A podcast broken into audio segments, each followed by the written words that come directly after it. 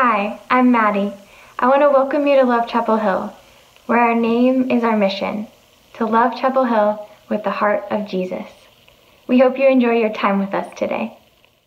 Hello, everyone. My name is Joel. I'm with Connections here at Love Chapel Hill.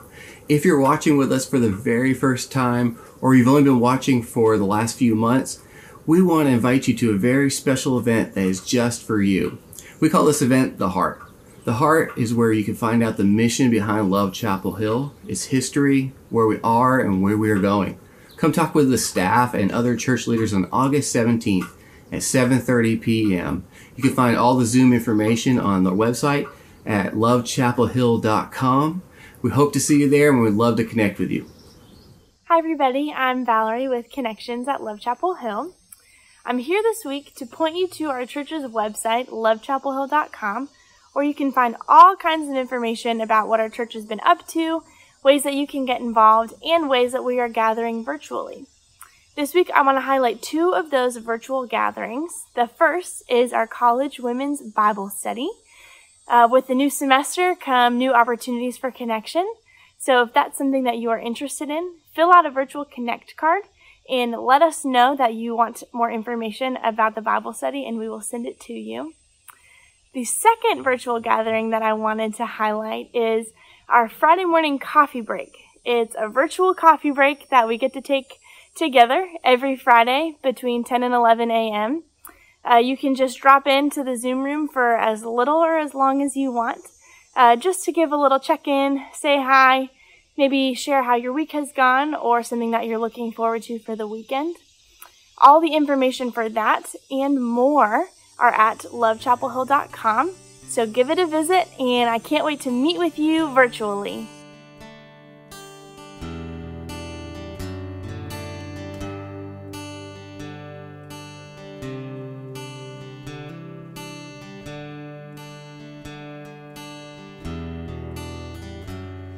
you've come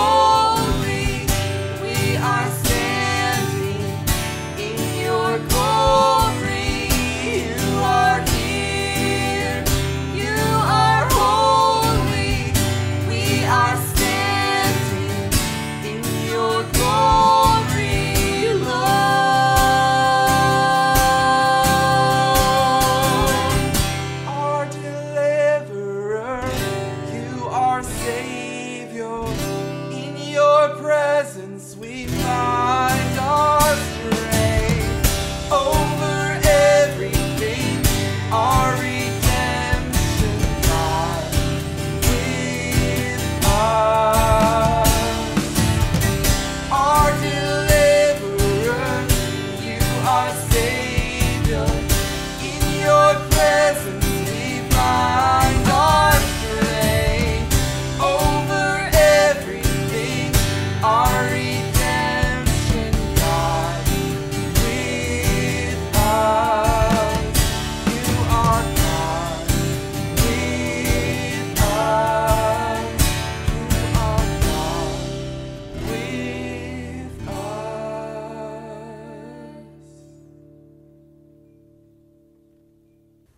Chapel Hill. We're going to keep moving uh, into Philippians chapter 4, um, picking up where we left off last week as Paul's casting this vision of what peace in Christ looks like. Um, this visionary contentment uh, of joy, this gentleness that he paints for us, this picture of Christ-like consideration for another person, um, and then that picture of of peace, peace in the middle of pandemic, um, peace in the middle of anxiety and fear. Uh, what what does that word bring to mind when you think of the word peace? What are the images that uh, immediately come to mind for you? Um, maybe you think about a walk in the woods, or maybe a wide open field, um, an Eno hammock next to the creek, uh, a shade, uh, sitting in the shade of a tree, or a chair on the beach, or a seat by the fire. I don't know. Those are some of the first images that come to mind for me when I think about peace. Um, and peace can definitely look like that. It can look like that. But it can also look like a parent who's trying to figure out um, how to do her job and at the same time uh, make sure that her, her kid is getting um, what they need starting the school year in, in a way that they haven't before. Um, peace can also look like a teacher who's trying to figure out what the first day of school looks like in the midst of a pandemic. It can look like a college student uh, who's arriving on a new campus in the middle of what everyone keeps calling it the new normal. Um, it can look like a person experiencing homelessness, or an entrepreneur, or a medical professional, or an advocate for justice. Um, all trying to figure out how to carve out a path uh, in the middle of all of this that we're experiencing. Peace can actually look like all of those things. It can even look like a person in prison with an execution sentence hanging over his head. That's the image we get of peace in the book of Philippians. In Philippians chapter 4, uh, that we've been walking through here uh, together, Paul gives us that kind of picture of this visionary contentment that he keeps talking about and peace in Jesus Christ. Here is Paul writing from a prison cell to a church uh, that is in the middle of persecution, and he is talking about peace. And so we're going to dig into this a little bit more and, and pick up a little bit of where we were last week. Um, Philippians chapter 4, we're going to look at verses 6 through 9 together. And here's what it says. We're going to read this together again. 6, we went over this last week, but do not be anxious about anything, but in everything, by prayer and petition, with thanksgiving, present your requests to God. And the peace of God, which transcends all understanding, will guard your hearts and minds in Christ Jesus. He goes on. Finally, brothers and sisters, whatever is true, whatever is noble, whatever is right, whatever is pure, whatever is lovely, whatever is admirable, if anything is excellent or praiseworthy, think about such things. Whatever you have learned or received or heard from me or seen in me, put into practice, and the God of peace will be with you. Holy Spirit, help us as we're moving through this together. We pray for your clarity. And above all, we pray for your peace. Teach us what it looks like to be rooted in your peace and to live out of that reality. Your name we pray. Amen. So, uh, here's what Paul's getting at here. As we talked about a little bit last week, that imagery of the guarding, uh, and he says, "In the peace of God will guard your hearts and minds in Christ Jesus." Um, it's significant to remember that Paul is writing this from prison, and so, um, in a very real way, he is being guarded in a way that he has no control over. Uh, in that physical sense, uh, the power of Rome is guarding his body and he can't do anything about that. But in the midst of that, he's writing to us and he's saying, um, just as the power of Rome is guarding his body, he's challenging us, let the peace of God guard your hearts and minds in Christ Jesus. Who is guarding your heart and mind? Uh, what are you allowing in and out? Um, who is on guard? Uh, I think about uh, Saint Teresa of Avila, who describes the depth of our soul um, as this interior castle. Who is on guard in your castle? Paul is um, challenging us in this and in, in this strange kind of shift and this call that he makes to us uh, for a for a radical shift in our perspective. He makes this wild statement. He says, "Do not be anxious." Do not be anxious, but instead, in everything, pray and bring your requests to God. So, in the middle of everything that we are facing, we hear these words, we see these words, um, and it, it almost feels insulting, right? to think about him saying, Don't be anxious. Um, anxiety is something that plagues our society. We've talked about this multiple times before. Uh, we've looked at the studies and the statistics that point to the sharp rise in anxiety that people uh, have been experiencing over the course of the last decade.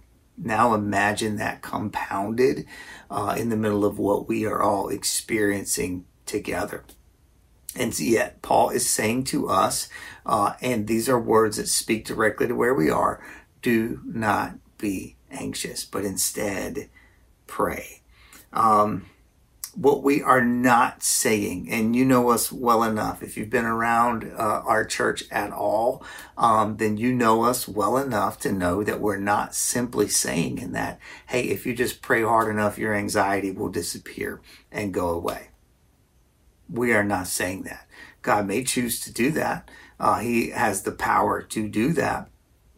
But what we instead see more often uh, is that as he draws us into this life of prayer, as he shifts our perspective and we lean more and more into prayer, uh, what that does is it helps us to navigate through the reality of the anxiety that we are experiencing. And so when we talk about this, we are never saying, um, to ignore the uh, role of modern medicine in that, uh, to ignore the role and the impact of counseling in that. Uh, over and over again, you will hear us talk about the way that we are created as holistic beings heart, mind, soul, um, em- emotional, uh, spiritual reality, physical reality, all of those pieces coming together in how we have been created. And so, because we are this, these holistic beings, uh, we have to address all of those areas of our lives. And so, um, we celebrate the role of modern medicine. We celebrate the role of counseling, and we do not ignore that. Okay, I think we've said that plainly enough times that you get that and you understand that. On the other side of that, just like we don't ignore the role of modern medicine and we don't enroll, ignore the role and the impact of counseling, we also don't ignore the power of God to work in our lives and to bring a supernatural level of peace, even in the midst of anxiety, uh, to invade our anxiety and bring us this sense of transcending peace, as Paul says here, a peace that transcends all understanding. He has the power to do that, and we will not ignore the reality of God's strength. And so, yes, seek medical help. Um, we we strongly encourage that and urge that. Um, seek help through counseling. We urge that. And we also urge you to continue to lean into a life of prayer. Uh, we will not ignore the reality of the strength of God to move in our lives and to lead us as He navigates us through the reality of anxiety. Part of what Paul is saying here, and we have to grasp this, it's really important for us to grasp this.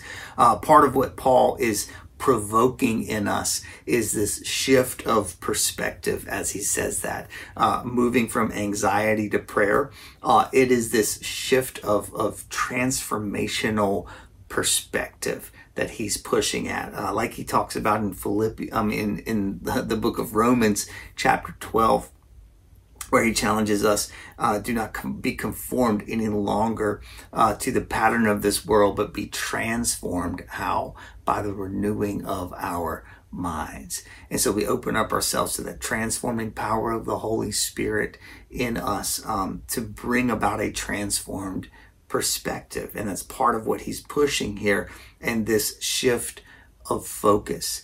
Um, over the last few days, I felt this image um, being impressed on me, and this is this is more about um, my story and and what I am walking through and experiencing in this. Um, and so I'm praying that uh, if this is helpful to you, and if the Holy Spirit is using this uh, in a way that's helpful to you, uh, then I'm grateful for that. But I'm not trying to push my story on you. Um, I shared this with the uh, the Bible study this week but I've, I've felt this shift of perspective and this challenge from the Holy Spirit um, to begin to see things in, in a different way. Um, it's so powerful the way we can relate to Scripture and the way that Scripture relates to us. The way that we can read passages that were written 2,000 years ago and more throughout the stretch of the whole story of Scripture and we can somehow across the generations across the cultures we can somehow still see ourselves in these passages and they can speak directly to where we are in the moment that we're in. It's so powerful. The holy spirit uh, inspired power of scripture to do that. And so it's beautiful that we can see ourselves in scripture. But that's not what the ultimate role of scripture is. Uh, it's the, the ultimate beauty is not to be able to see ourselves in scripture. The ultimate beauty is to be able to see God in scripture, to be able to see Jesus in scripture and the reality of the Holy Spirit moving in scripture. That is the deepest reality. God is the deepest reality. So that's what scripture is inviting us to see. And so um, I want to challenge us, and, and, this is the image that I felt being pressed on me. Um, I want to challenge us that as we stand at this uh, expansive window, that we have the opportunity to look through the window panes. Um, as we stand at this window and, and, and, out of the window, we can see uh, this stretching, beautiful landscape that we're being invited uh, to look to and then to move out into. Um, it could be tempting to stand at a window like that and simply stare at our own reflection back in the glass. If we do that, then we miss the beauty of everything that is beyond us. That's not what the window is for. It's not simply for me to be able to see my own reflection in it, but to see through the window at that beautiful landscape that lays out beyond me and that is inviting, it's inviting me out into experiencing that and exploring that. That's what a passage like this is challenging us towards.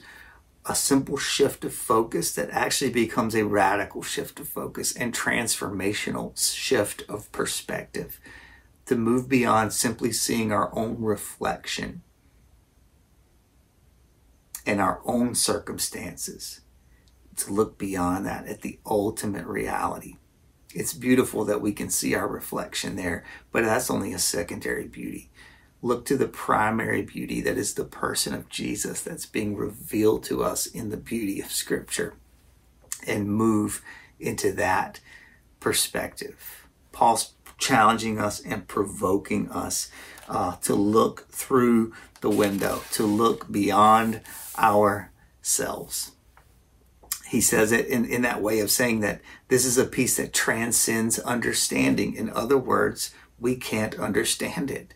It's beyond us. And we need an understanding that is beyond us. Um, we've never been through something like this before. You've never been through something like this before. You're still in the middle of it. You can't understand it fully yet. You don't have the wisdom for that. What you need and what I need is a deeper and higher and broader wisdom that is beyond us. We can't simply look at our own reflections, look beyond at the beauty of the landscape, and then move out into it. Paul um, says this. Finally, you can tell he's he's making that shift and that turn towards um, the climax of the book here and the close of the book. And he says this. Finally, brothers and sisters, think on these things.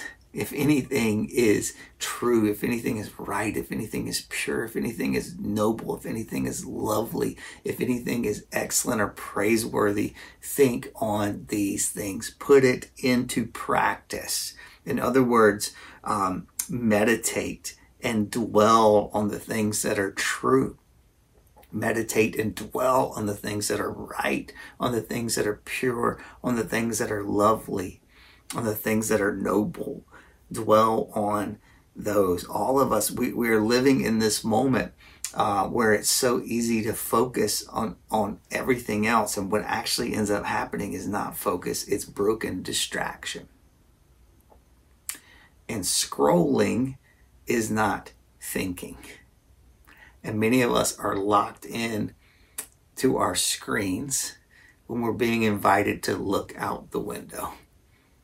Instead, we're staring at our screens when we're being invited to look out the window. Scrolling is actually the opposite of thinking, it has this way of numbing us and closing us off and thinking that we're holding the world in our hands and we're missing the beauty of the landscape beyond us. So Paul's challenging us think on these things. Who is guarding your heart and mind? What is guarding your heart and mind? What are you allowing into your interior castle? And what effect is that having on your level of anxiety and on your absence of peace? Who is guarding your interior castle?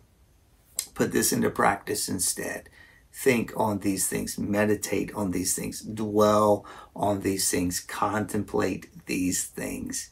Instead, give them your focus instead of giving everything else around you your broken distraction. Paul is challenging us to think.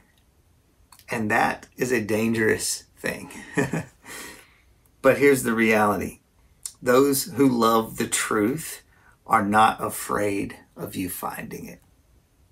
Those who love the truth are not afraid of you finding it. And so Paul is saying, think, think, use your renewed mind, focus your mind, use it to dig, use it to wrestle, use it to turn the truth over again and again and again in your mind and in your heart. Chew on these things, dwell on these things meditate on them. Let them run through your mind. Let scripture, let the truth of God run through your mind. Let the beauty of the character of God run through your mind until it sinks down into your heart and spreads out into your soul and begins to escape out into the world through your everyday, ordinary acts of radical love and obedience. Richard Foster uh, described meditation in this way. He said it's to sink down into the recreating silences. Uh, Dietrich Bonhoeffer said that when we meditate, we carry the word around with us throughout the day. As we meditate on the word, we carry the word around with us and within us. And as we do, it is doing its work in us. It's shaping, it's forming work in ways that we can't even realize are happening beneath the surface. So I want to challenge us towards this um, to stop simply looking at your own reflection and begin to look out the window at the landscape beyond you. We have to have a peace that transcends our own understanding. We've never been here before. This is beyond you. This is beyond any of us. And so we need that kind of peace. Here's what I'm going to challenge us to do. It's actually a return. Uh, when Paul says put this into practice, uh, this is something that many of you have already been putting into practice. And I want to bring this back around uh, and challenge us again in this. Um, at the very beginning, I think it was our second week of having to do uh, online worship together. Um, we gave you a series of um, alarms to set on your phone uh, that would challenge you and provoke you to pray at different times throughout the day. And one of those alarms was set for uh, four o'clock in the hopefully in the afternoon for you uh, at four oh seven, and that was representing this verse right here, Philippians four seven. Um, that talks about the peace of God guarding our hearts and minds in Christ Jesus. And so I want to challenge you to return to that. Uh, maybe you started with that and it kind of fell off. Um, maybe you never did. Um, I'm challenging all of us as a church. Set an alarm this week for four o'clock, 407 in the afternoon, morning. If you're hardcore like that, go for it. Um, and as that alarm goes off, let it be a reminder to refocus, not on yourself, not on your own reflection, but to look beyond yourself and to ask that the peace of God that transcends all understanding would guard your heart and mind in Christ Jesus. Paul's challenging us to put this into practice. Let's join him in that and let's put this into practice together. And when we do, he says, and the peace of God will be with you. That's what he says in the last verse there, uh, in verse 9. And the peace of God will be with you. But actually, that's not what he says in verse 9. It's flipped. That makes sense to us to say, and the peace of God will be with you. That's what we want, a lot of us. But Paul says it in a way that's even more beautiful and even more mind blowing. He doesn't say, and the peace of God will be with you. He says, and the God of peace will be with you. This isn't just a possession that you gain. This is a person. This is the presence of God Himself bringing His peace into every circumstance that we face. So then when we ask ourselves, what does peace look like? It looks like wherever you are and what you're going through right now. And yet the peace of Christ can still reign even in that moment. What we need is not just the possession of peace, we need the person. We need the presence of God Himself with us. He's calling us to look beyond ourselves and to begin to see Him again. And He's inviting us into that. Not just a possession, a person, but the presence of God. May the peace of God, even better, may the God of peace be with you.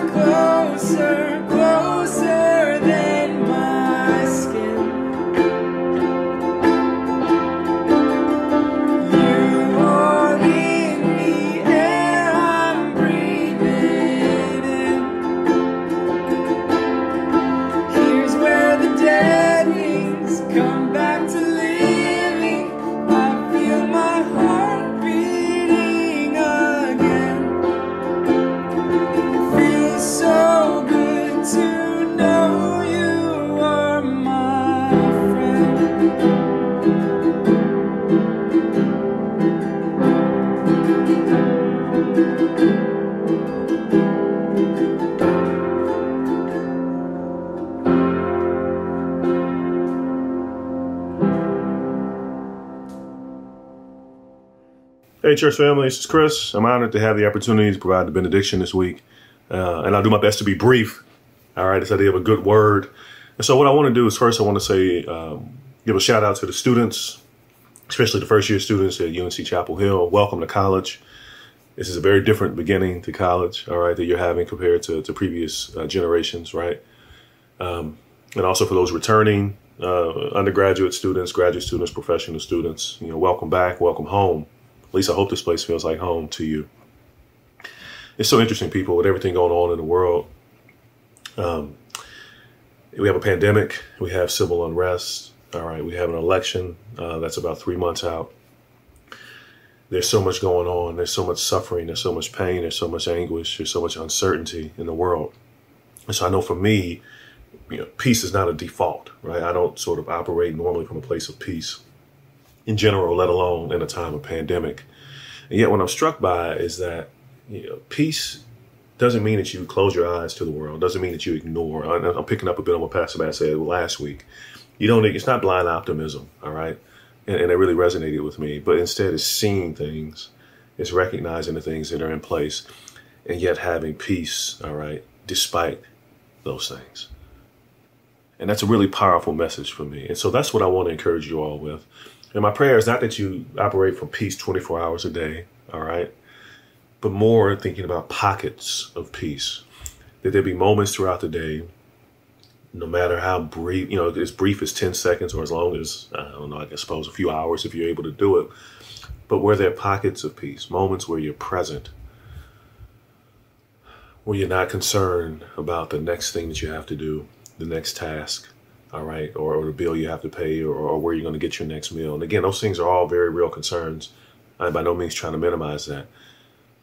But I know that in the moments in which I'm able to have peace, these pockets of peace, it makes such a difference for my entire day. I'm actually able to experience joy. I'm actually able to to to, to really just live life. You know, it's in the moment. It's by being present. And so I think that combination of being present and sort of being at peace in the present is when we really can experience joy. It's where we can really live. It's really where we can experience um, experience God actually, as well as relationship with others. So that's all to say. I pray for pockets of peace for you in the week and especially in the weeks to come. All right, folks, take care.